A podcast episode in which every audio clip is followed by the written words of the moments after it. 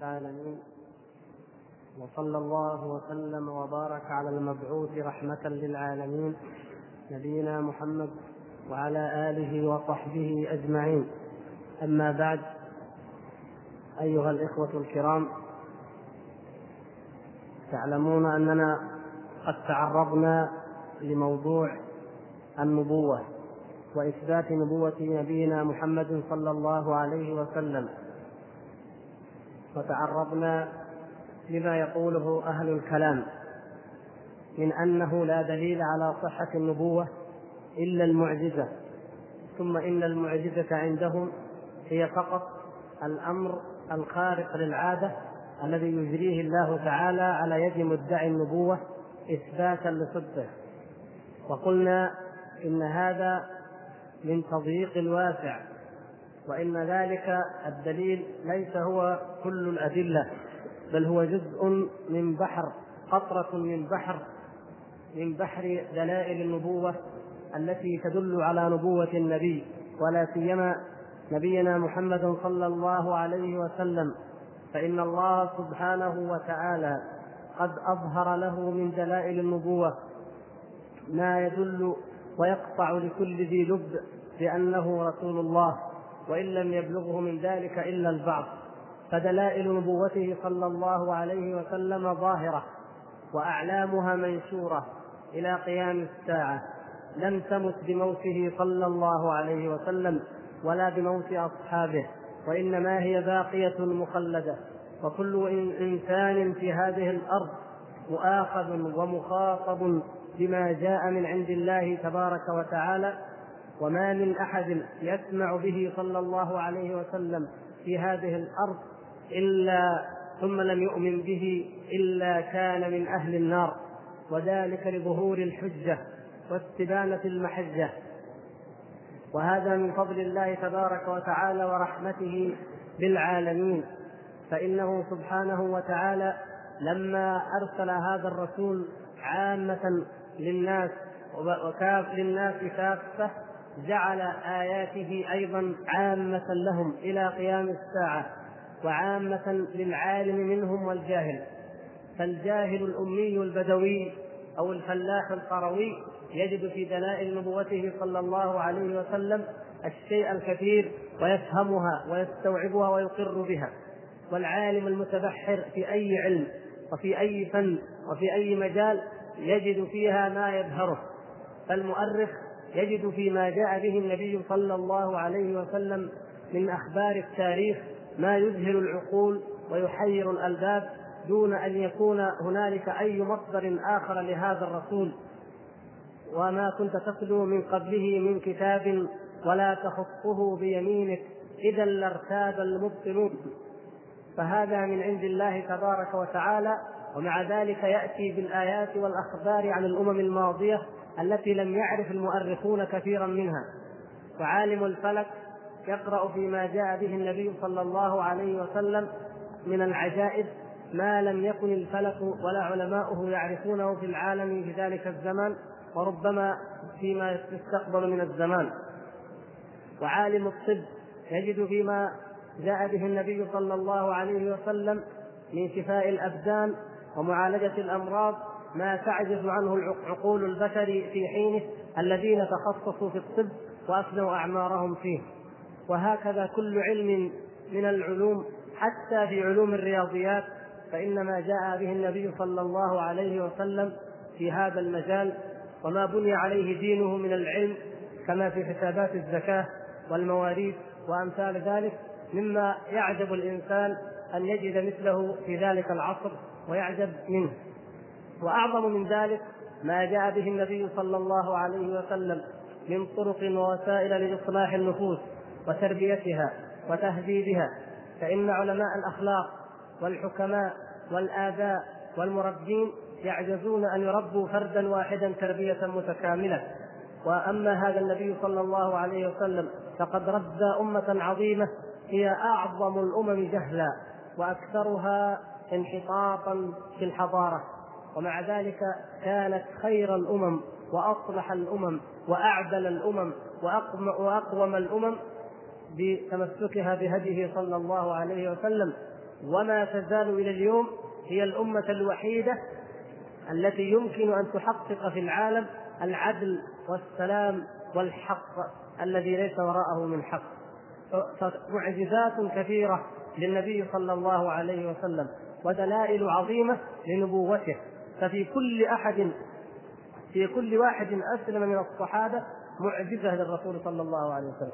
وفي كل فتح فتحوه معجزة من معجزاتنا أو آية. كما قلنا إن الصحيح الاصح أن نقول آية؟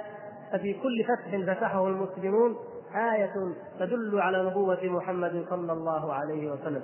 وفي كل حق وخير وعدل وسلام نشروه في الأرض آية تدل على أنه نبي صلى الله عليه وسلم وأن هذا الدين ما كان أن يفترى من عند من عند من عنده صلى الله عليه وسلم ولا من عند أحد وإنما هو تنزيل من الله العزيز الحكيم الذي اصطفى هذا النبي وفضله على سائر العالمين واختاره ليكون نذيرا وبشيرا للعالمين وأنزل عليه هذا النور المبين دون غيره من البشر.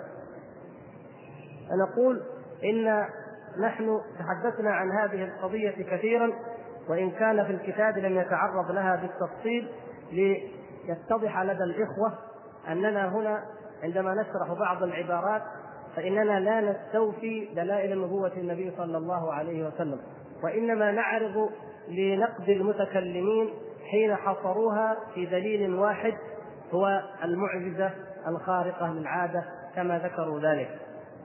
وقد قرأنا العبارة التي قالها الشارح رحمه الله وهي قوله فإن النبوة إنما يدعيها أصدق الصادقين أو أكذب الكاذبين هذه من أعظم الأدلة التي ينبغي أن يعيها كل إنسان منا وأن يقيس بها بقية الأمور.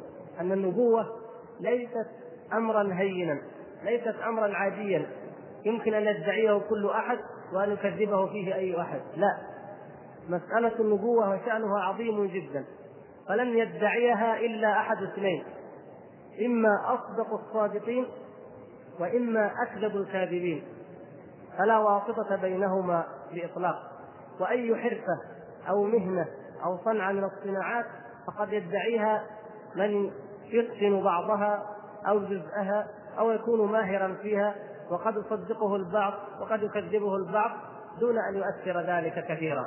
إلا النبوة فإن مدعيها إما أن يكون صادقا حقا ويلزم من ذلك اتباعه في أوامر عظيمة وهدي يأتي به وإما أن يكون كاذبا حقا فيلزم من ذلك أن يكون كل ما يأتي به ضلال ضلالا ومحقا واعوجاجا وانحرافا.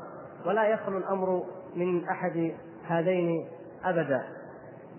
ثم ذكر المؤلف أنه لا يلتبس هذا بهذا لا يلتبس الصادق أصدق الصادقين وأكذب الكاذبين لا يلتبس أحدهما بالآخر حتى على الجاهل الأمي فإنه يستطيع أن يميز بقرائن الأحوال.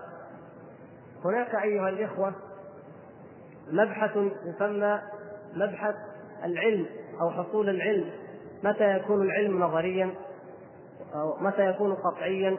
متى يكون ظنيا؟ يبحث في علم الأصول ويبحث في كتب العقائد. العلم كيف يحصل ضرورة؟ معنى العلم الضروري العلم القطعي الذي تجد تجد في نفسك قطعا أنك مصدق به بأي دليل من الأدلة. أما العلم النظري فهو العلم الذي يحتاج إلى استدلال وإلى تفكير.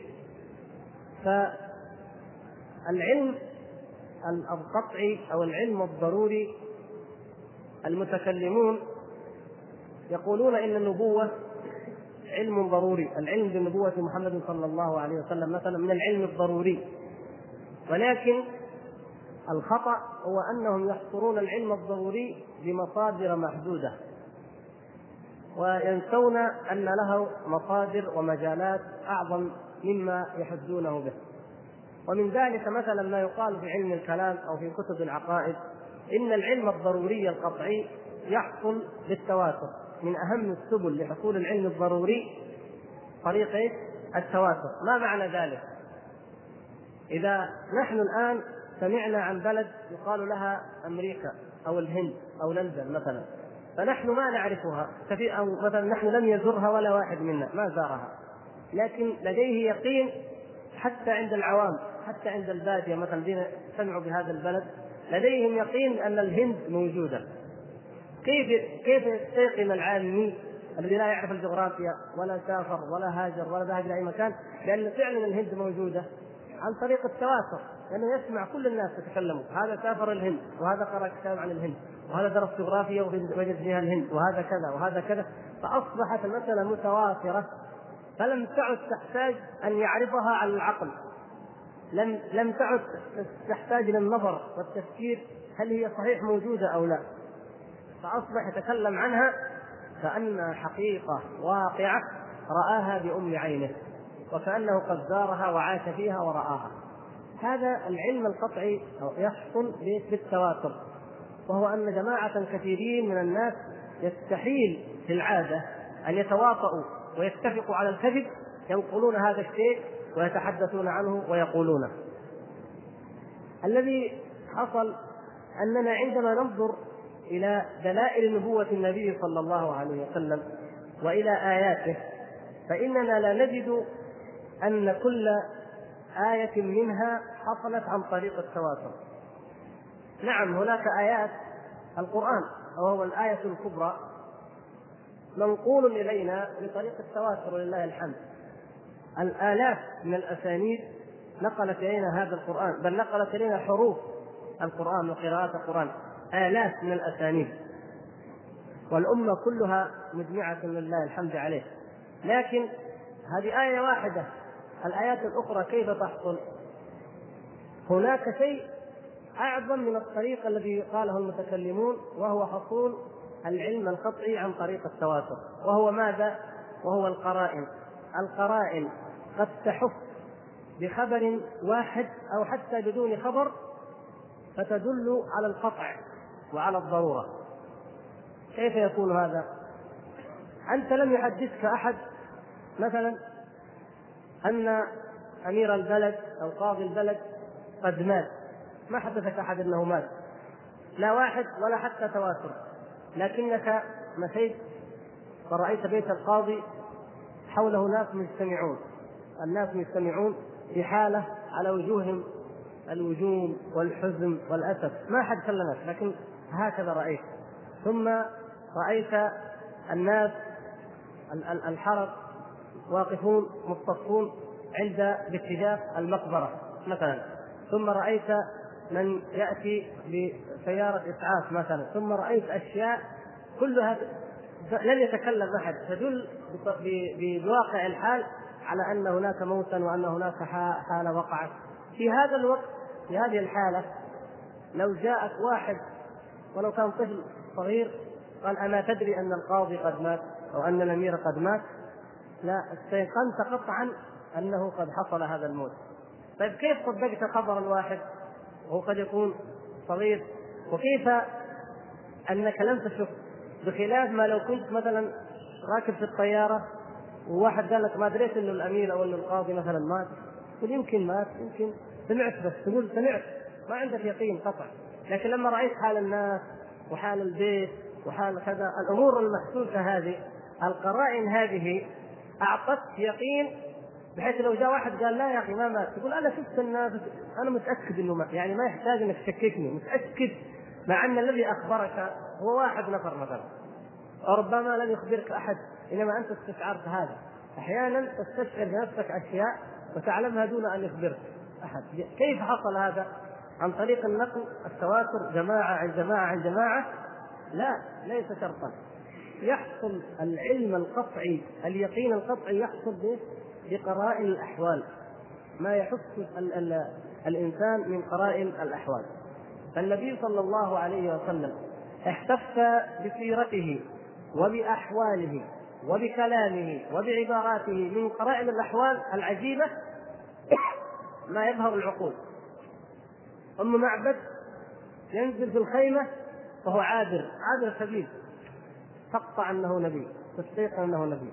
الرجل الأعرابي يأتي يجلس ويسمع أنه يقال انه هناك نبي قد ظهر فيقول أين هو؟ فيراه. يرى النبي صلى الله عليه وسلم فيقول والله ما هذا الوجه كذاب وإن قالت قريش إنه كذاب مهما قال. هذا الوجه ليس وجه كذاب. ما نطق النبي صلى الله عليه وسلم. ولا قلب العصا حية.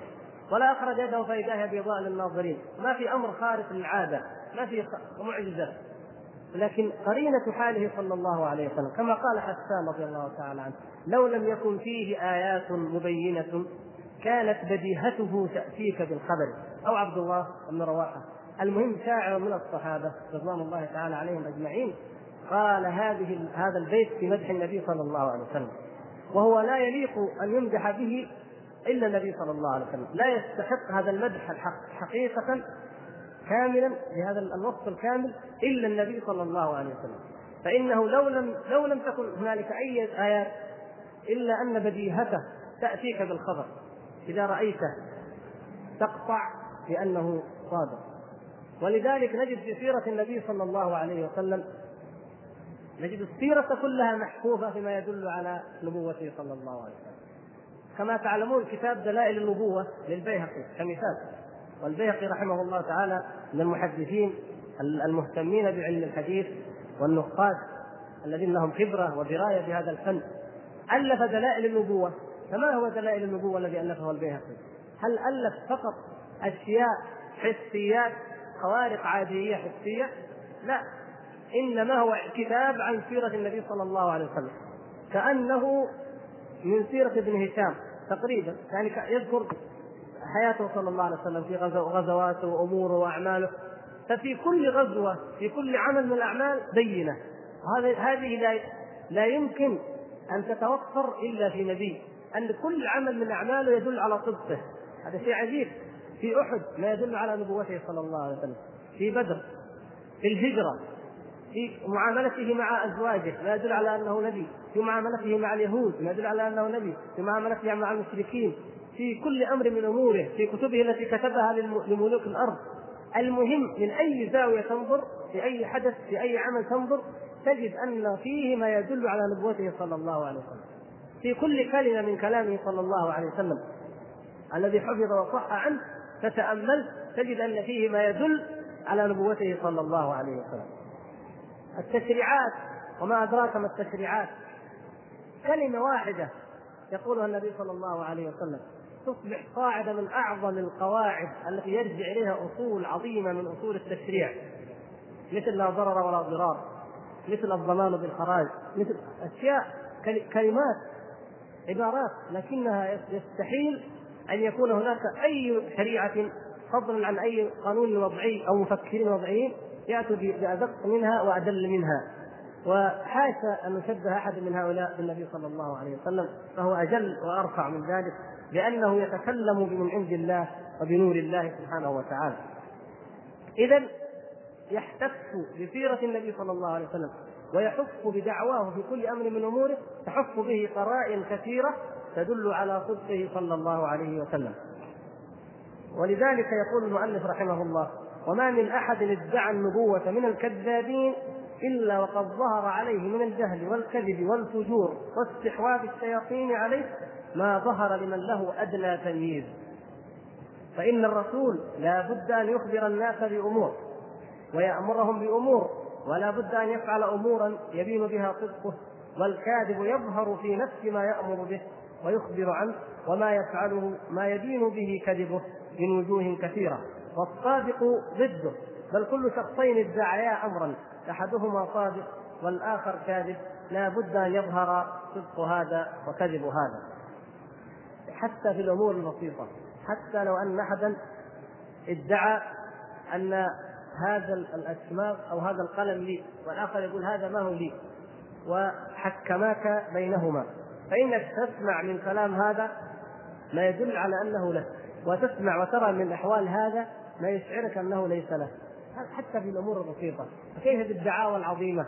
فكيف بأمر ليس بخاف على أحد من الناس سمعه أو اطلع عليه؟ ولهذا نجد في المناظرة المناظرة العظيمة هذه من أعظم المناظرات في التاريخ التي جرت بين أبي سفيان وبين هرقل. وبين في شأن في شأن النبي صلى الله عليه وسلم. لأن هذه تدلك على تعطيك معنى معنى ال- الذي يسأل هذا من؟ هذا هرقل زعيم أعظم أمة متحضرة في العالم. التي الأمة التي تحمل لواء الحضارة العالمية وتسيطر على نصف نصف العالم الغربي. والمسؤول من؟ الزعيم. اللدود العدو اللدود للدعوة الذي يرفع لواء محاربة النبي صلى الله عليه وسلم وهو أبو سفيان. هذا يسأل وهذا يجيب والموضوع هو موضوع نبوة النبي صلى الله عليه وسلم وليس هرقل متهم أن يمالئ النبي صلى الله عليه وسلم أو يجامل معه. ما, ما الذي يدعوه إلى ذلك؟ وليس أبو سفيان مؤمن بالنبي صلى الله عليه وسلم حتى يداري في الجواب ليجامله بل كان يتحين الفرصة. ولذلك ما وجد مطعم يمكن أن ينفذ منه إلا لما قال وبيننا وبينه عهد فلا ندري ماذا يفعل. ما يقدر يتهم إنه غادر ما يقدر يتهم إنه كاذب ما يقدر ما يقدر يتهم بأي شيء. إلا لما جاءت هذه النقطة قال نحن الآن وإياه في عهد ولا ندري ماذا يفعل. يعني ربما يغدر. يعني هذا غاية ما يستطيع أنه يطعن فيه انه يفتح مجال أنه ربما يغدر. ما قدر غير ذلك. وتكون النتيجة هي الاقتناع بصدق هذا النبي صلى الله عليه وسلم كما سوف نقرأه إن شاء الله. اذا لا يمكن أن يلتبس الأمر بأمر الأدعي من ادعاء النبوة بأمر الرسول حقا ولا سيما نبينا محمد صلى الله عليه وسلم. ولهذا قضية استلزام الصدق للبر والتقوى واستلزام الكذب للفجور هذه حقيقة يعرفها كل واحد من الناس.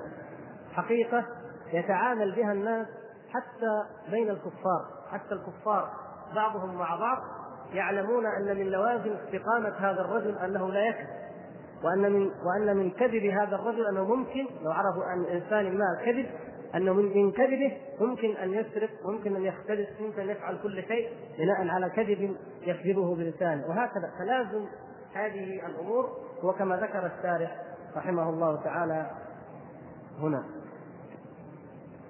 كما ذكر الحديث. تفضل اقرأ.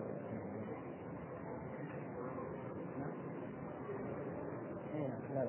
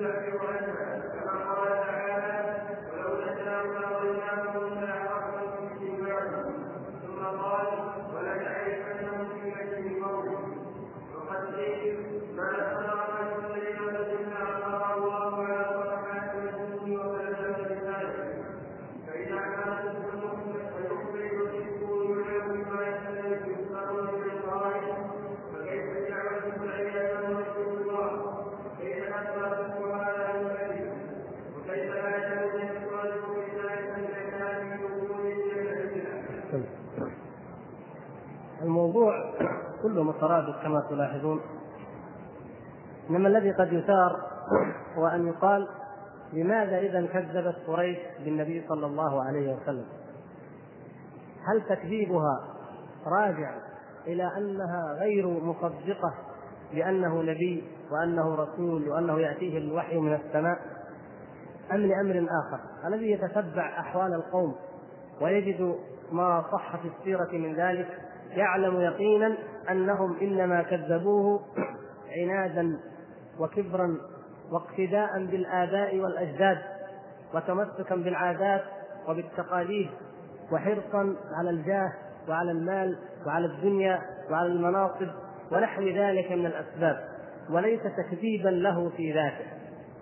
ولذلك فرق بين ما تقوله قريش أمامه صلى الله عليه وسلم أو تقوله للعرب وبين ما يقولونه في أنفسهم. بل اليهود وهم أحسد خلق الله. أن قريشا كفرت بالنبي صلى الله عليه وسلم عنادا واستكبارا وتقليدا. وأما اليهود فإنما كفروا بغيا وحسدا. وهما متداخلة. أمراض القلوب كلها متداخلة. لكن أظهر ما يظهر في كنج قريش هو الكبر والعناد. ولذلك لما ذهب مقتضي ذلك وظهر دين الله بالقوة ونصر الله نبيه محمد صلى الله عليه وسلم لم تجد قريش غضاضة في أن تدخل في هذا الدين ثم تحمل لواءه واصبح كبار المقاتلين له صلى الله عليه وسلم يقودون جيوش الإسلام ويفتحون بلاد العالم. لكن الذين الذين اليهود لأن كفرهم كان عن حسد والحسد من أكثر امراض القلوب تمكنا فيها لأنهم كانوا كذلك نجد أن أقل ما من أسلم من العالم هم اليهود. أسلم النصارى بالملايين وأسلم الفرس وأسلم العرب قاطبة إلا الشواذ ولكن اليهود لم يسلم منهم إلا القليل. قليل جدا من أسلم من اليهود حتى أنهم ليعدون عددا ويقال إنهم عشرة أو بضعة عشر أو نحو ذلك فقط ممن أسلم من اليهود. مع أنهم كانوا بني قريظة وبنو النضير وأمثالهم من القبائل وفي خيبر وكانوا يرون صدق نبوة النبي صلى الله عليه وسلم. الشاهد نقارن ماذا يقول هؤلاء في سرهم وماذا يقولون في علنهم. أبو جهل ماذا يقول في العلن في العلانية؟ كان يتبع النبي صلى الله عليه وسلم وهو يمر على العرب في الأسواق والمواسم يعرض عليهم دعوة ربه عز وجل فيقول لهم أيها الناس إن هذا الغلام منا ونحن أعلم بكذبه إنما هو كذاب صادق فلا تصدقوه.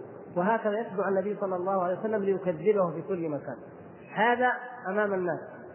لكن أمام نفسه وأمام من يثق به ماذا يقول؟ ماذا يقول أبو جهل؟ يقول نعم. يقول كنا وبنو عبد مناف كفرتي رهان. لما قيل له لماذا لا تسلم قال كنا وإياهم كفرتي رهان. لهم استقاية ولنا الرفادة لهم كذا ولهم فكلما كلما عملوا عملا عملنا مثله منافسة بين بطنين من بطون قريش العظام. قال فلما نبغ هذا الرجل قالوا منا نبي ومن أين لنا نبي؟ هذا ما في كيف نقدر ننافسهم؟ ما في وجه. فوالله لا نؤمن به ابدا.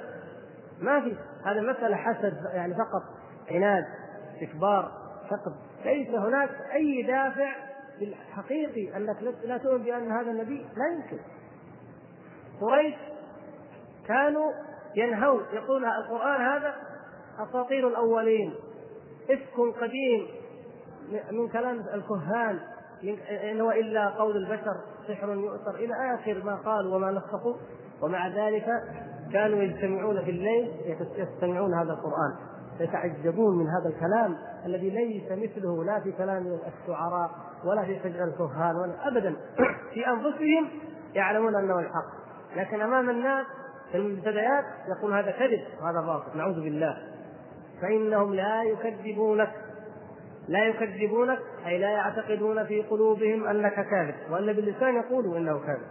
ولكن الظالمين بآيات الله يجحدون. الظلم والإجحاف والأنفة والعناد استكبارا في الأرض ومكر السيء مثل هذه الأمور هي التي حالت بينهم وبين الإيمان مثل ما حالت بين فرعون وبين الإيمان. وأما اليهود فما أعجب ما أعجب ما فعلت اليهود في هذا الشأن. يتناجون بينهم أنه صادق وإذا ذهبوا إليه صلى الله عليه وسلم كذبوه. ولهذا زيد بن سنعه وكان من كبار من كبار إحبار اليهود له قصة رواها في ذكرها في مجمع الزوائد رواها الطبراني وغيره قصه حسنة حسنة السند. أن هذا زيد يقول قال لقد قرأت في التوراة وفي كتب وفي في الأسفار من صفة النبي صلى الله عليه وسلم ما وجدت أنه كله حق كله يدل على أنه نبي وخبرته وبلوته. أختبر الصفات الموجودة في التوراة والتي أخبر بها اختبرها واحدة واحدة إلا صفة واحدة. قال ما اختبرتها. ولن لن يسلم حتى يختبرها. يعني انظر النفسية اليهودية لأنها مليئة بالحسد والبغي. كيف كيف نسلم لهذا الرجل من الأميين؟ ونحن ورثة العلم والكتاب ويخرج نبي من الأميين ومن غير من غير نسل إسرائيل من ذرية إسماعيل. هذا شيء يستثقله اليهود جدا شعب الله المختار وما إلى آخر ما يظنون بانفسهم فقال إلا خصله واحدة بقيت. واردت أن أختبرها أن أبلوها. وهي أنه يسبق حلمه جهله ولا يقابل الجهل بالجهل وإنما يقابل الجهل بالحلم. قال كيف أختبر هذه الخصلة؟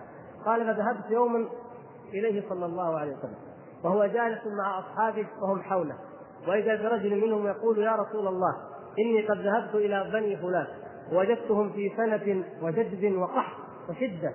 وإني قلت لهم أسلموا يفتح الله لكم وتمطرون وترزقون. وإني وقد أسلموا. وإني أخشى يا رسول الله إن بقي بهم الجدب والقحط أن يرجعوا عن إسلامهم. فماذا نصنع؟ هذه مشكلة. لأنه وعدهم انه إذا أسلمتم بالمطر. طيب ما جاء المطر؟ ما جاء الرزق؟ هنا مصيبة. فرأى قال ماذا نصنع؟ قال يا رسول الله أرى أن نرسل لهم بطعام. وغذاء فيسلمون هذا كما تعلمون من تأليف القلوب على الإيمان.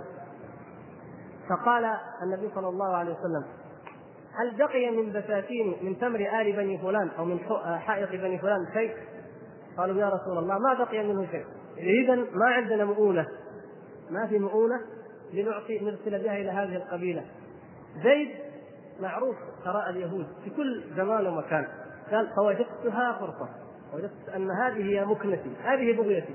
فقال قلت يا محمد أتعطيني كذا وكذا من حيط بني فلان يعني إذا أثمر وأعطيك المؤونة. يعني ما يسمى السلم أن يعطيها البضاعة ويؤخر أو أو يعني اشترى منه الحب أو هذا الغذاء على أن يعطيه إذا نضجت الثمار واختار من أفضل البساتين في المدينة للصحابة. فقال النبي صلى الله عليه وسلم نعم. قال أعطيك. قال فدفعت إليه ما أراد من المؤنة المؤونة والطعام وأخذها وأرسل بها إلى أولئك. قال فانتظرت يوما حتى قاربت الثمار أن تنضج يريد التمر يريد الثمن قال وجئت إليه وهو واقف وحوله أصحابه وهم خارجون من مكان ما. قال فأمسكت بتلابيبه الآن فرصة. يجد أنه ينفس عما في نفسه ويجدها فرصة عليه وإنه لو أحد كلم يقول يا أخي حقي عنده. إيش في هذا؟ أنا لي حق لو امسك لأن هذا حقي ما دفع لي. قال فوجدتها فشددت بتلابيبه أمسك بتلابيب النبي صلى الله عليه وسلم وقال له يا محمد اما قال قلت له يا محمد اما أنا لك أن تعطيني حقي؟ والله أنا لنعرفكم يا بني عبد المطلب أنكم قوم مطل. يعني طبيعتكم تماطلون صاحب الدين. فحلم النبي صلى الله عليه وسلم ولم يرد إلا ويسبقه عمر. فعمر رضي الله عنه اغتاظ غيظا شديدا وقال يا زيد أتفعل هكذا؟ ارفع يدك عن رسول الله صلى الله عليه وسلم وإلا طلقتها متك بالسيف. غضب عمر رضي الله عنه يفعل هذا برسول الله صلى الله عليه وسلم؟ فقال النبي صلى الله عليه وسلم أو شيء غير ذلك يا عمر؟ كان عليك أن تأمره بحسن الطلب. وتأمرني بحسن القضاء. كيف؟ قال النبي صلى الله عليه وسلم لا يا عمر لا. تقول له اطلب مالك برفق وتقول يا رسول الله أحسن قضاءه. قال زيد فعلمت حينئذ أن حلمه يسبق جهله وأنه لا يقابل الجهل بالجهل وإنما يقابل الجهل بالحلم فقال سكت. فقال اذهب يا عمر فأعطه ما طلب وزده عشرين صاعا. قال فذهبت ذهب مع عمر رضي الله تعالى عنه فكان له ما ما طلب منه النبي صلى الله عليه وسلم. فلما اكتمل حقه قال انتظر لك عشرون صاعا. قال ما هي؟ قال هذه أمرني النبي صلى الله عليه وسلم أن أزيدك إياها مقابل ما روعتك. العشرين الصاع مقابل الترويع. لما قلت افلق هامتك بالسيف خاص الدين هذا حقه. لكن هذه كرم من النبي صلى الله عليه وسلم مقابل الترويع الذي حصل. نبي بالقسط وبالعدل. لا يجور على أحد ولا يظلم أحد. قال اعطه عشرين صاعا. وكما تعلمون ان من طبيعة اليهود الأهم في علمهم المادة. يعني مقابل العشرين الصاع لو كان قاتله مقاتله ما يهم ما دام في شيء. فالنبي صلى الله عليه وسلم يعلم جشعهم وحرصهم على المادة فأوفاه كل ذلك. فتعجب فقال أشهد أن لا إله إلا الله وأشهد أنه رسول الله. والله ما فعلت ذلك إلا أنني قد بلوت خبره من التوراة ومن الأسفار فما بقي من أمره شيء إلا وقد عرفت صدقه وعرفت أنه نبي إلا هذه الكلمة أنه يسبق حلمه جهله ولا يقابل الجهل بالجهل وإنما يقابل الجهل بالحلم ثم أسلم زيد. وكان حسن إسلامه فيما بعد وكان من أحبار اليهود الكبار. دلائل نبوته صلى الله عليه وسلم كثيرة وتظهر في تعامله. أقول هكذا حال اليهود حال اليهود فيما بينهم لكن عندما عندما يرونه صلى الله عليه وسلم وعندما يخاطبهم فإنهم يحجمون عن الإيمان به وعن الإقرار بصدق نبوته ويحجبون ذلك عن عن أتباعهم. ولذلك كانوا اذا إذا تقابلوا أو تناجوا قال كما يذكر في السيرة عنهم كانوا يقولون أوليس هذا هو نبي العرب؟ ويقول الآخر بلى أليس النبي الذي يأتي بين يدي الساعة والآخر يقول أوليس عندنا أنه يبعث من بني إسماعيل؟ كل واحد يكمل الخبر عن الآخر. فإذا واجهه النبي صلى الله عليه وسلم قالوا له لست بنبي. ولست ولست. بل بل تآمروا على أن يقتلوه صلى الله عليه وسلم وأن يلقوا عليه الصخرة وأعطوه الشاة المسمومة. وما تركوا وسيلة من وسائل الأذى إلا وفعلوها مع النبي صلى الله عليه وسلم. بينما في أنفسهم وفي مجالسهم يؤمنون بصدقه ولذلك كما تعلمون قصة عبد الله بن سلام رضي الله تعالى عنه. لما قال يا رسول الله اسألهم عني. اسألهم. وكان بلغه خبر هجرة النبي صلى الله عليه وسلم كما في الصحيح وهو في راس نخلة يختلف يأخذ من الثمر وسمعهم يتحدثون. قالوا أهذا نبي العرب؟ قال الآخر نعم قالت خالته وكانت عندها علم. قالت هذا ما ما شأنه مع مع موسى بن عمران. قال عبد الله بن سلام وهو في النخلة. قال يا خالة والله إنه لأخو موسى بن عمران. دينهما واحد وربهما واحد. لا ما في خلاف بينه وبين موسى. هذا نبي وهذا نبي. فلما نزل وذهب إلى النبي صلى الله عليه وسلم وأيقن بالإسلام قال يا رسول الله اختبر اليهود واسألهم عني فإنهم قوم بهت يبهتون أصحاب بهتان. فلما سألهم كما تعلمون القصة لما سألهم النبي صلى الله عليه وسلم ما تقولون في فلان في عبد الله؟ قالوا حبرنا وابن حبرنا وسيدنا وابن سيدنا. قال أرأيتم إن أسلم؟ لو أسلم إيش يكون؟ قالوا معاذ الله لن يفعل أبدا لن يسلم. فخرج عبد الله وقال أشهد أن لا إله إلا الله. وأشهد أن محمدا رسول الله. فقالوا هذا شرنا وابن شرنا. وفعل وفعل ولاموه وسبوه. فقال ألم أقل لك يا رسول الله إنهم قوم بهت؟ في لحظة يتبدل الموقف. إذا لم يكن أحد ممن بلغته دعوة النبي صلى الله عليه وسلم.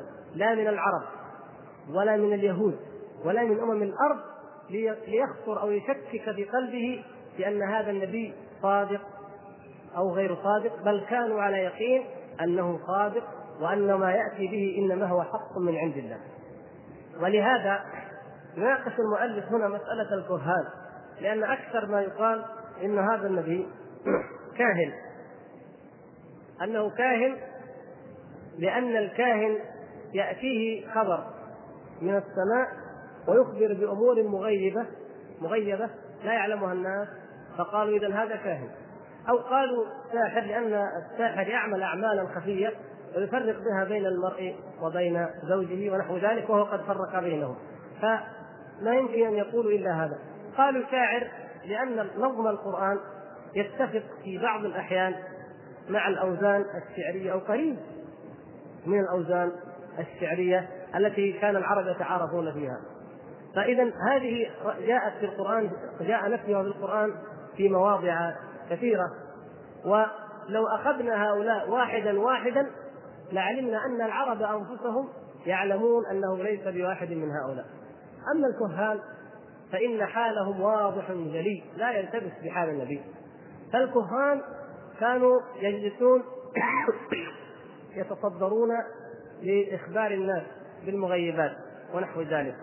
يأتي الرجل إلى الكاهن فيخبئ خبأ يخبئ يعني آه الذي يذهب إلى الكاهن يضمر شيء حتى يتأكد من صدق الكاهن. مثلا لما يقال ان ذهب اليه بعض العرب مثلا ربط حبة حبة بر ربطها في في إحليل آه، الفرس في إحليل البغل. يعني يكون شيء خفي جدا لا يمكن أن يعلم. فيأتي يقول له يقول الكاهن ما الذي خبأت لك؟ فيقول له ثمرة في ثمرة. فيقول أريد ابين من هذا. فقال حبة بر في إحليل مهر يتكلمون به استجع طبيعة الكهان فإذا أخبر ما الذي خبأ ممكن أن يضع تحت حجر بعيد شيء ويقول خبأت خبأ إيش خبأت؟ فيقول له وضعت الحجر الفلاني تحت المكان الفلاني. هذه مقدمة. لما يقدم اذا هذه علامة إيش؟ أن الكاهن سيقول صدق لأنه عرف الشيء المخبأ. فبعد ذلك يقول له إنني أريد أن أفعل كذا أو يسأله عما وقع من الأمور فيجيبه الكاهن بالسجعات المعروفة. ماذا كان هؤلاء؟ حال هؤلاء الكهان عند الناس؟ أي هدى جاء به هؤلاء الكهان؟ وهم يتوارثون الكهانة من العصور القديمة. أي خير جاء به هؤلاء الناس؟ أي صلة للرحم؟ أي إعانة لمظلوم أي قول للحق؟ في الخلق تعامل لا شيء. كسب الأموال الفجور الزنا الفواحش لا يتورعون عن أي شيء من هذه الأمور لمصلحتهم التي يريدون. أما ما يخبرون به من المغيبات فقد كان ذلك بسبب ما يسرقونه من الشياطين. لكن لما بعث النبي صلى الله عليه وسلم الجن وجدوا أن السماء قد ملئت حرسا شديدا وشهبا إلا من خطف الخطبة الخطفة فأتبعه شهاب ثاقب انتهى فانقطعت. فتعجب الكهان وذعروا في أقصى الأرض. وأصبح كل واحد منهم يكلم على لسان آه، التابع أو الجني الذي يأتيه بالخبر ويقول ما حالنا؟ ما بال الدنيا؟ انقطعت. أصبح الجني يأتي بالخبر فيلزم بالشهاب هناك أمر عظيم سيقع. الكهان اذا هذه الكذبة أو القول الصادق الذي يأتي ما بين مئة كذبة حتى هذا انقطع. لما قربت بعثه النبي صلى الله عليه وسلم وجدوا الإفلاس التام ما عاد كيف يقولون ماذا يخاطبون الناس؟ ما هو الهدى الذي قدموه للناس؟ ما هو الأمر الذي جاءوا به؟ من هو الكاهن؟ الكهان معروفون ممكن أن يأتي في قرية من القرى كاهن لا أصل له ولا نسب له ولا عرف عنه الخير ولا البر ولا التقوى ويتعاطى الكهانة ويخبر الناس بعض الأشياء ويأخذ فلوس. وهذا معروف في جميع البيئات. هل هكذا النبي؟ فنقرأ في حديث هرقل أنه ليس هكذا. النبي يبعث في قوم يعرفون نسبه ويعرفون صدقه ويكون من أشرافهم ويكون أمور كثيرة لا تلتبس ابدا بالكهان ولا بحال الكهان. وأين القرآن من سجع الكهان؟ أين؟ العرب كانوا يحفظون ويسمعون من سجع الكهان الشيء الكثير فلا يبالون به. لكن القرآن لا. الأعرابي ماشي الطريق ويسمع الرجل يقرأ القرآن ويقول فلما استيأسوا منه خلطوا نجيا. ويقفز من فوق الناقة ويسجد. لا بقي يعرف الإسلام. و... هذه قضية خطيرة جابها الأخ يقول هل من لعن الدين كافر؟ وهو يصلي نسأل الله العافية إخوان هذه مصيبة مصيبة كبيرة يقع فيها الناس اليوم وهي لعن الدين أو سب الدين نسأل الله العفو والعافية. أنا معكم أن الإنسان قد يقصد بذلك قد يقصد بذلك دين هذا الإنسان بمعنى منهجه أو طريقته في الحياة أو نحو ذلك. يعني الفقهاء اننا يعني معلش الفقهاء أحيانا يقوموا يستعروا عدة حاجات يقول يمكن يكون يمكن يمكن يمكن بس عشان لا يتخذوا الحكم أو القضاء إلا يكون على بينة. نحن اللي نعرفه أن ديننا هو الإسلام، في غير كذا؟ وأنك لما الواحد يلعن دين واحد والعياذ بالله دينه هو الإسلام. ويجب أن يبقى هذا الزجر في النفوس، نقول له أنت لما تلعن هذا لما تلعن دين البعيد تلعن دين تلعن الإسلام والعياذ بالله وهذا كفر وهذا خروج من الملة يجب أن نفهمك هذا الكلام. اما والله جبناه مقيد مكتف وقالوا لنا هذا لعن الدين أي فراكم تقتلوه ولا ما تقتلوه نقوم نجيب كلام الفقهاء. إيش قصدك بالدين؟ الملة ولا الطريقة ولا الإسلام وإلا كذا؟ لأن الحدود تدرى بالشبهات. ولأن التأويلات المحتملة تضعف. كما قال النبي صلى الله عليه وسلم لعلك قبلت لعلك غمزت. ما قال يعني خلاص. فجرت بها بنيت بها اذا خلاص يقيم عليها الحد فنفرق بين مقام القضاء وبين مقام الدعوة. فهذا الإنسان نزجره الزجر الشديد وننصحه بأبلغ النصيحة وبأبلغ الدعوة وبالأسلوب الحكيم عن أمثال هذه الألفاظ الكفرية. ولكن لا نعتقد نحن كفرة. لماذا؟ لأنه ربما يكون قصده هذا الرجل هذا الكلام يقول قد يكون قصد طريقته أو منهجه أو أسلوبه أو نحو ذلك. وإلا فإنه على خطر عظيم. والله إنه على خطر عظيم من يفعل هذا الكلام من يقول هذا الكلام. ليس هناك عندنا ما هو أقدس من ديننا لأن الدين معناها الإيمان بالله من الدين الإيمان بنبوة محمد صلى الله عليه وسلم من الدين آه، تعظيم الكعبة مثلا من الدين تعظيم القرآن وهذا القرآن من الدين. الذي يلعن الدين الذي يسب الدين. ماذا بقي؟ ماذا يقدس ماذا يقدس في حياته؟ لكن لما استهلنا بهذه الكلمة أصبحت عند بعض الناس مثل السلام. ربما يشوف الواحد يبدأه بلعن الدين ثم يقول له السلام عليكم. هذه من من الدليل على أن ضعف وموت العقيدة في قلوب الناس وعلى شدة حاجتنا إلى أن نحيي الدعوة إلى العقيدة الصحيحة. وأن نحيي دروس العقيدة الصحيحة وأن نسمعها وأن نبث في الناس حقيقة الإيمان وتعظيم الله عز وجل وتعظيم الدين وتعظيم النبي صلى الله عليه وسلم وتوقيره حتى يعلم الناس حقيقة هذا الدين ويرتدعوا وينزجروا ثابت بن قيس لما أنزل الله عز وجل يا أيها الذين آمنوا لا تقدموا بين يدي الله ورسوله. كقوله لا ترفعوا أصواتكم فوق صوت النبي ظن كأنما القيامة قد قامت وكأنما الجبال قد وقعت عليه. قال يا رسول الله إن رجل صوتي جهوري صوت لم يتكلم جهوري. عالي. واني أتكلم بين يديك وأخشى أن يكون عملي قد حدث لما يكلمه في واحد يقول له يا رسول الله. وهو يقول يا رسول الله طبيعته في ناس كثير. طبيعته لما يتكلم يرفع صوت طبيعة خلقه ما هو بيده؟ خشي إنه من رفع صوته. عند رسول الله صلى الله عليه وسلم.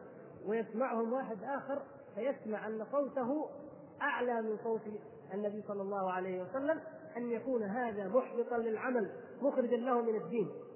أين نحن من مثل هذا الشعور ومن مثل هذا الإحساس؟ والإنسان يسب الدين ويمشي وكأنه لم يفعل أي شيء والعياذ بالله. والأطفال والنساء الله المستعان. الأخ حبك الله كما احببتنا فيه. يقول هرقل الحاكم الروم كان يعلم الكثير عن صفات النبي صلى الله عليه وسلم. وعندما عرض على قومه وعلمائه بعد محاورته مع أبي سفيان أمر هذا النبي صلى الله عليه وسلم رجع إلى ما كان عليه. هل السبب ضعف إيمانه بهذه الأدلة التي في كتبهم؟ أن يعود ذلك إلى ضعف إيمانه وحبه للرئاسة؟ وهو عالم بذلك ولا حول ولا قوة إلا بالله.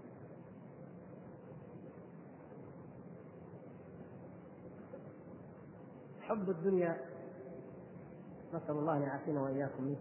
كما قال بعض السلف تروى عن الربيع بن حسين تروى إلى عن جابر رضي الله تعالى عنه وأبو الدرداء. حب الدنيا رأس كل خطيئة.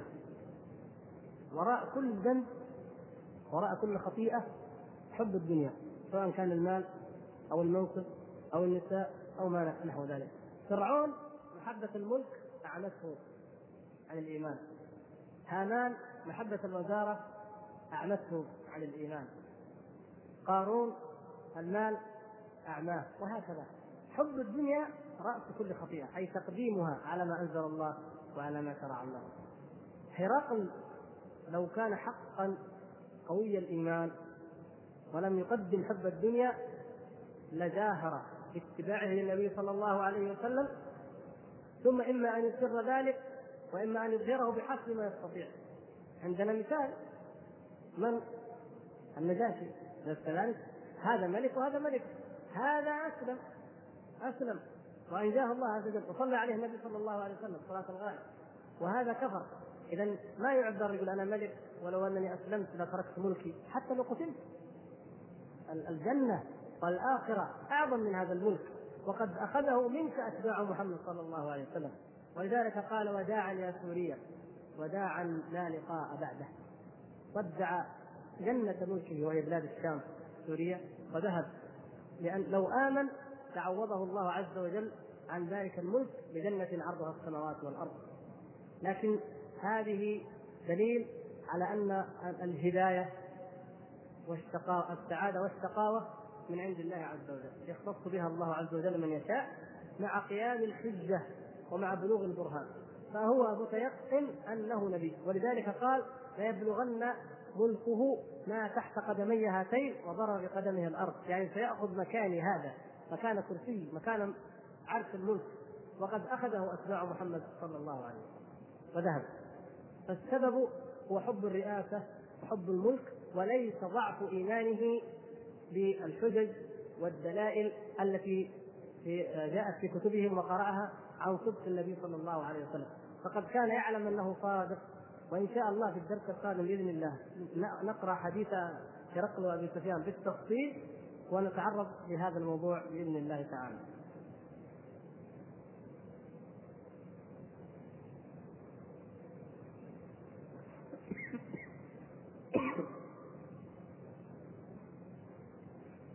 رؤية النبي صلى الله عليه وسلم هل رؤية النبي صلى الله عليه وسلم عيانا بعد وفاته ممكن من الناحية الشرعية. وأنا قرأت في بعض الكتب أن رؤيته صلى الله عليه وسلم عيانا قد حدثت لبعض السلف. رؤية النبي لاحظوا السؤال يا إخوان حتى لأننا كثير أو بعض الأحيان نقع في لبس ما نفهم السؤال وبالتالي لا نفهم الجواب. يعني النبي صلى الله عليه وسلم التحق بالرفيق الأعلى وقبضه الله سبحانه وتعالى إليه وهو الآن في حياه برزخية. البرزخ ما بين وحياة النبي صلى الله عليه وسلم حياة أكمل الحياة لأنه أفضل الأنبياء. في في هذا من هذا وهو في هذا العالم في عالم البرزخ وقد انقطع عن هذه الدنيا ولحق بالرفيق الأعلى. ممكن واحد يراه يقظة عيانا له في النوم ولا يتخيل إنما يراه يقظة عيانا هل يمكن هذا؟ هل يخطر ببال أي مسلم يعرف كتاب الله ويعرف دين الله عز وجل أن هذا يقع؟ لا يمكن ابدا. لا يمكن ابدا. النبي صلى الله عليه وسلم قد انقطعت صلته بالعالم الترابي في هذا العالم الحقير وقد التحق بالرفيق الأعلى عند الله سبحانه وتعالى ولن يعود إليه ابدا. هذه من افتراءات الكذابين ومن تلبيسات الشياطين. يجيها الشيطان ويتصور له بصورة وليس فقط في المنام بل في اليقظة فيقول له أنا رسول الله. كيف تصدق أن هذا هو رسول الله صلى الله عليه وسلم؟ ولماذا يأتيك؟ وإذا جاءت كما يقولون شيخ طريقة جاء رسول الله صلى الله عليه وسلم ولقنه الطريقة كثير من الطرق. لما طولبت بالسند طرق الصوفية طولبت بالسند. راحوا حطوا أسانيد. فلما جاء علماء السلف ينقلوا الاسانيد لقيوا بين الرجل وبين الرجل 100 سنة 200 سنة. ما ما لقيه يعني هم بس جمعوا كذا. واحد أعجبهم حطوه. بعدين أعجبهم الحسن البصري حطوه. بعدين قالوا الحسن عن علي مثلا عن النبي صلى الله عليه وسلم أو نحو ذلك. أعجبتهم. قالوا لما جاءوا علماء النقد علماء السلف علماء الرجال قالوا هذا الاسانيد كذب منقطعة. كيف تدعونها؟ قالوا إذا إيش الحل؟ طلع ناس اشطر منهم. وأذكى وأخبث في المكر. قالوا نحن لم نتلقى طريقتنا شيخ عن شيخ. منهم الشاذلي كمثال الآن أصحاب الطريقة الشاذلية وهي من الطرق المنتشرة كثيرا يقولون أن الشاذلي لم يتلقى شيخا عن شيخ مع ان لهم سند يذكرونه لكن ما يهم حتى جمعوا بين المتناقضات. فيقولون إن شيخه هو النبي صلى الله عليه وسلم مباشرة. تلقى منه مباشرة. طيب هذه الشاذلية فين النقشبنديه؟ فين القادرية؟ فين الرفاعية؟ فين الختمية؟ فين البرهانيه؟ فين السمانية؟ كم طرق ما تحصى ولا تعد وكل واحدة لها طريقة تختلف تماما في الأذكار وفي الأوراد وفي العبادات وفي كل شيء يختلف عجيب والله وبعدين هذه كلها على اختلافها لو قارناها بما كان عليه أصحاب النبي صلى الله عليه وسلم منذ أن قال أبو بكر رضي الله تعالى عن من كان يعبد محمدا فإن محمدا قد مات ومن كان يعبد الله فإن الله حي لا يموت. وهم على منهج وعبادة واضحة. هذه الطرق على اختلافها فيما بينها اختلافا شديدا تختلف عما كان عليه أصحاب النبي صلى الله عليه وسلم. ما في لازم نحكم عقولنا. طريقة التصوف هي نفس طريقة الكنيسة. يعني رجال الدين النصارى. ألغي عقلك وغمض عينيك وامش ولا تفكر أبدا. لا نقول لازم تفكر. إن كان هذا الدين من عند الله وإن كان الرسول صلى الله عليه وسلم هو الذي علم أبا بكر وعمر وهو الذي لقن الشاذلي ولقن القادري ولقن البرهمي والرفاعي وآخره وأعطانا هذه الطرق المختلفة تماما فإذا ما جاء من عند الله إلا هذه الخلافات. وهذه الاضطرابات وهذه التناقضات كيف اذا إذا هذا الاتهام في الحقيقة اتهام لمن؟ لله عز وجل. انه جعل أنزل هذه الطرق وجعل الحق متوزع بهذا الشكل وربما ضلل بعضهم بعضا وربما كفر بعضهم بعضا اذا ما في دين ولا في هدى والعياذ بالله. وإلا اتهام للنبي صلى الله عليه وسلم. نسأل الله العافية. إنه يبلغ هذا شكل يبلغ هذا شكل يبلغ هذا شكل وكيف؟ طيب إذا مات التيجاني يدخل الجنة ولا النار؟ يدخل الجنة؟ في نظرهم لازم يدخل الجنة. طيب يدخل الجنة يدخل أبو بكر وعمر الجنة قد بشروا بالجنة. الاثنين يدخلوا الجنة. وهذا على دين وهذا على دين. كيف يكون هذا الكلام؟ هذا يؤمن بالقرآن الذي بين أيدينا الذي أنزله الله على محمد صلى الله عليه وسلم. وهذا يقول لا أنا عندي سطرين كتبها التيجاني أفضل من القرآن 6000 مرة. ويدخلوا الجنة سوا؟ هذا يليق بالله عز وجل؟ هل يليق؟ لو أنه ممكن يفكر في عقله؟ ممكن يكون هذا هو دين الإسلام الصحيح؟ عند النصارى ممكن كاثوليك بروتستانت كاثوليك كله ممكن يمشي.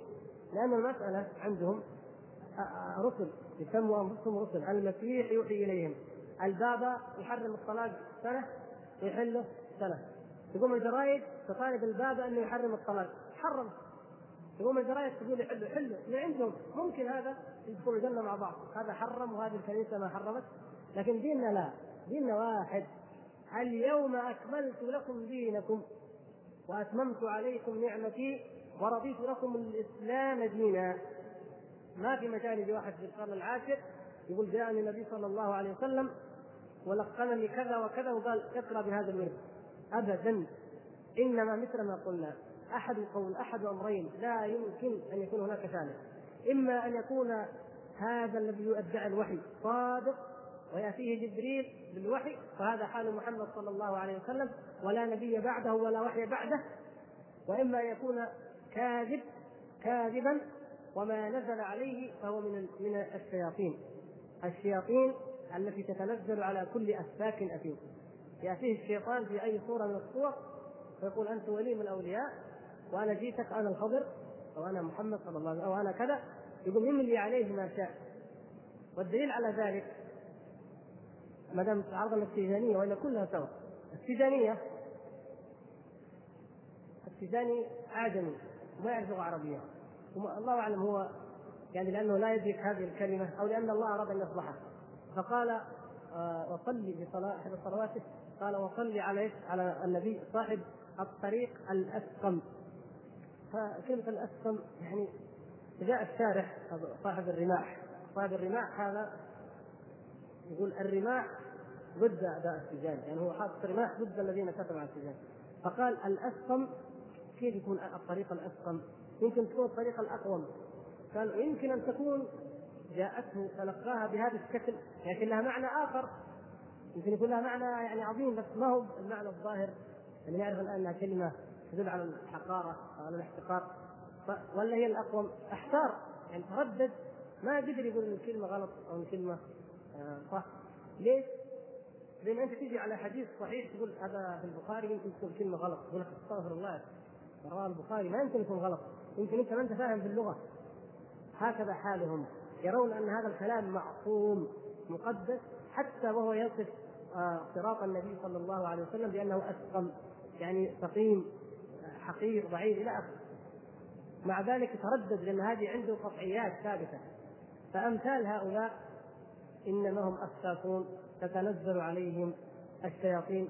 اعاذنا الله وإياكم وعافانا وإياكم من حالهم ومن شأنهم.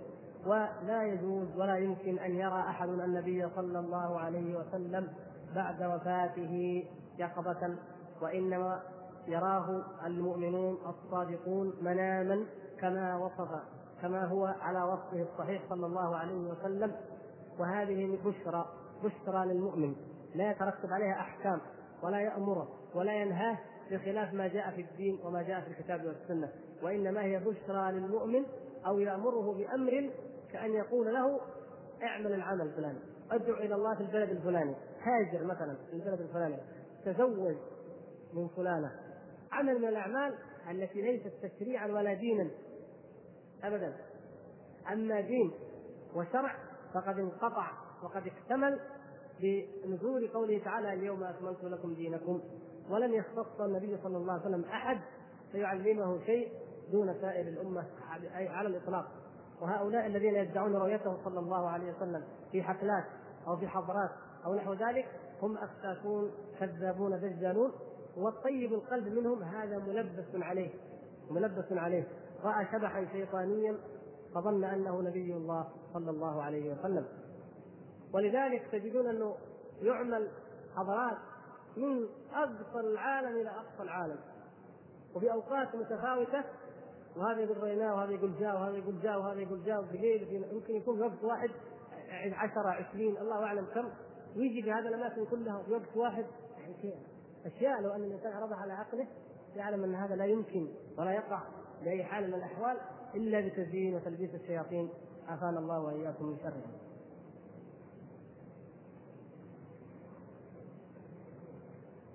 آه يقول ذكرت في الدرس السابق أن الإنسان إذا اعتقد أنه يخرج من العبودية بأي حال من الأحوال فهو كافر. وذكرت منهم الفلاسفه أو ولاة الصوفية وذكرت أيضا دعاة الحرية. فما هي الشبهة التي أتوا بها؟ أي دعاة الحرية؟ والتي جعلتهم في حكم الفلاسفة الصوفيه جزاكم الله خيرا. كان المقصود بإيراد هذا الكلام التنبيه إلى لون من ألوان الشرك الجديد لون نوع من أنواع الكفر العصري الذي نعيشه.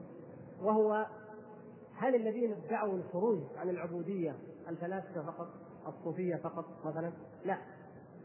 الذي يقول أنا حر غير ملتزم بما جاء في الشرع فهذا خارج أو مدعي الخروج عن العبودية.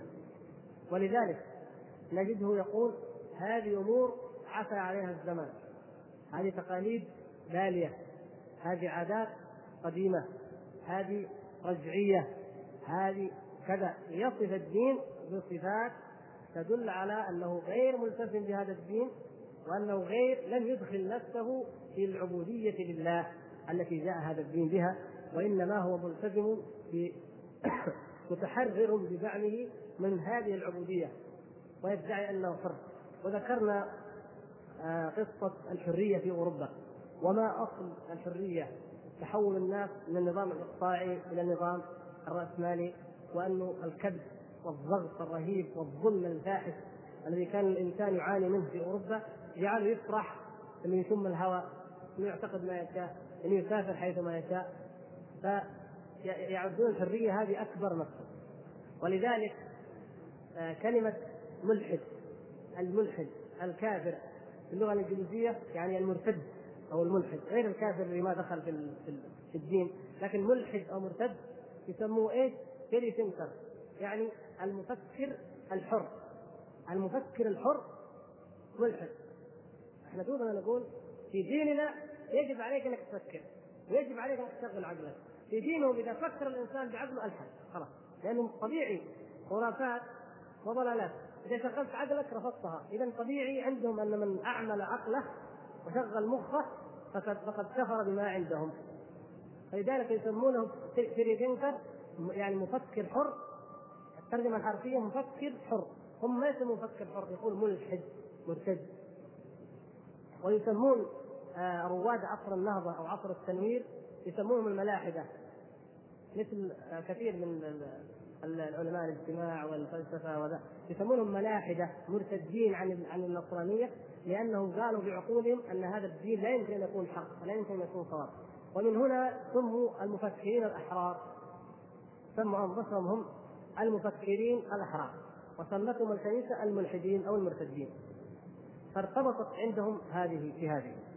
فجاء دعاة الحرية من المسلمين أو الذين يدعون الحرية وهم يعيشون الحرية الحقيقية حرية العبودية لله حرية التحرر من الشهوات والشبهات ومن العبودية لأي مخلوق يعيشونها لم يحمدوا الله عليها بل قالوا نخرج عن العبودية لله وندعي أننا أحرار. وأن أذكر أن قلنا إيش قول الله عز وجل ألم أعهد إليكم يا بني آدم ألا تعبدوا الشيطان إنه لكم عدو مبين. وقلنا إن من لم يعبد الله من خرج عن العبودية عن العبودية لله فهو عابد للشيطان المعبودين كذا. إما أن يعبد الله وإما أن يعبد الشيطان. حتى وإن عبد الهوى. فرأيت من اتخذ إلهه هواه. من عبد هواه من عبد شهوته من عبد أي شيء من دون الله فهو في الأخير وفي النهاية عابد لماذا؟ للشيطان. إن يدعون من دونه إلا إناثا وإن يدعون إلا شيطانا مريدا. فمنتهى عبادته أن يعبد الله. فيظن أنه حر وهو ما هو حر هو عبد للشيطان وعبد للشهوة. وإلا فالحرية كل الحرية في اتباع ما جاء به الله وما جاء به النبي صلى الله عليه وسلم ما أنزله الله وجاء به محمد صلى الله عليه وسلم. فيه الحرية الكاملة وفيه الخير الكامل والسعادة الكاملة للإنسان وللمجتمع. فليس لهم شبهة ولا عذر ولا حجة إلا تقليد الغربيين. هذا أثر من آثار تقليد الغربيين.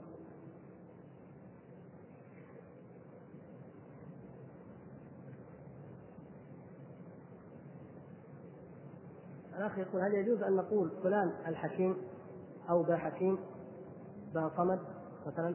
ومتى تطلق هذه الصفة بالنسبة لله عز وجل؟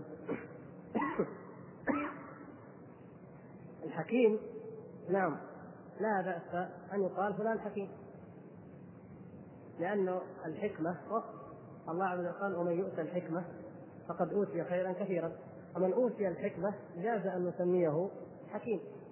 وهذه آه، بينا في أول مباحث الصفات في شرح هذا الكتاب أن هناك أسماء مشتركة لكن ليس المسمى كالمسمى. العزيز أطلقه الله عز وجل في القرآن جاء على إطلاقه على الملك والملوك والله عز وجل سمى نفسه العزيز. سمى الله تعالى النبي صلى الله عليه وسلم قال بالمؤمنين رؤوف رحيم. سمى نفسه رؤوف الرؤوف الرحيم. هل الرؤوف كالرؤوف الرحيم كالرحيم العزيز كالعزيز الحكيم كالحكيم إلى آخره؟ لا. لكن الصفة هذا يطلق الاسم فقط. الاشتراك لفظي فقط. فالله كلمة الله عز وجل لا يجوز أن يسمى بها أحد على الإطلاق. هل تعلم له سمية؟ لا. ليس لله سمية. حتى في جميع اللغات الأخرى هذه الكلمة تطلق. إذا أطلقت كلمة لفظ الجلالة في أي لغة؟ العلم. الذي يدل على الذات الإلهية لا يستخدم لأي إنسان آخر. هل تعلم له سمية؟ ليس لله سمية سبحانه وتعالى وكذلك كلمة الرحمن لا يجوز أن يسمى أحد بالرحمن. أما الصفات المشتركة تسمي عزيز أو توصف بأنه عزيز أو بأنه حكيم أو بأنه كذا فلا بأس. ولها عرش عظيم. إن كيدكن عظيم. ما أشبه ذلك. جاءت في القرآن صفات تدل على أن ما يطلق على المخلوق قد يطلق على الخالق من الصفات المشتركه بينهما اسميا لفظيا فقط. أما من حيث الحقيقة فمعلوم لدى كل مسلم أن المسمى هنا غير المسمى هناك. فما لم يرد نص بتعيينه خاصا لله عز وجل فإنه لا يجوز لا بأس أن يطلق على غير الله. مثلا القيوم هذا أيضا من الأسماء التي مختصة بالله سبحانه وتعالى. وقريب من ذلك اسم الصمد وإن كان الصمد في اللغة هو ما لا جوف له؟ ولا بأس أن يطلق كوصف لكن لا يستحسن أنه كاسم. والموضوع آه، يحتاج إلى إلى دقة ولا تتبع. لكن الأسماء المشهورة المعروفة أو الصفات المشهورة مثل حكيم وعزيز وعظيم وأمثال ذلك تأتي اسما وتأتي صفة ولا حرج في ذلك إن شاء الله تعالى. لكن آه، جمع ما لا يجوز أن يسمى به غير الله عز وجل أو استقصاء. أنا لا أذكر الآن ما استقصاها يعني بدقة ولكن هي ممكن لو جمعنا الأدلة ممكن أننا نحصرها وهي على كل حال معدودة محصورة. كل ما اختص به الله سبحانه وتعالى من الصفات التي لا يجوز أن تطلق على غيره وثبت الدليل على ذلك هذه معدودة محصورة. هذه لا يجوز أن يسمى بها أحد. واما غيرها فلا بأس.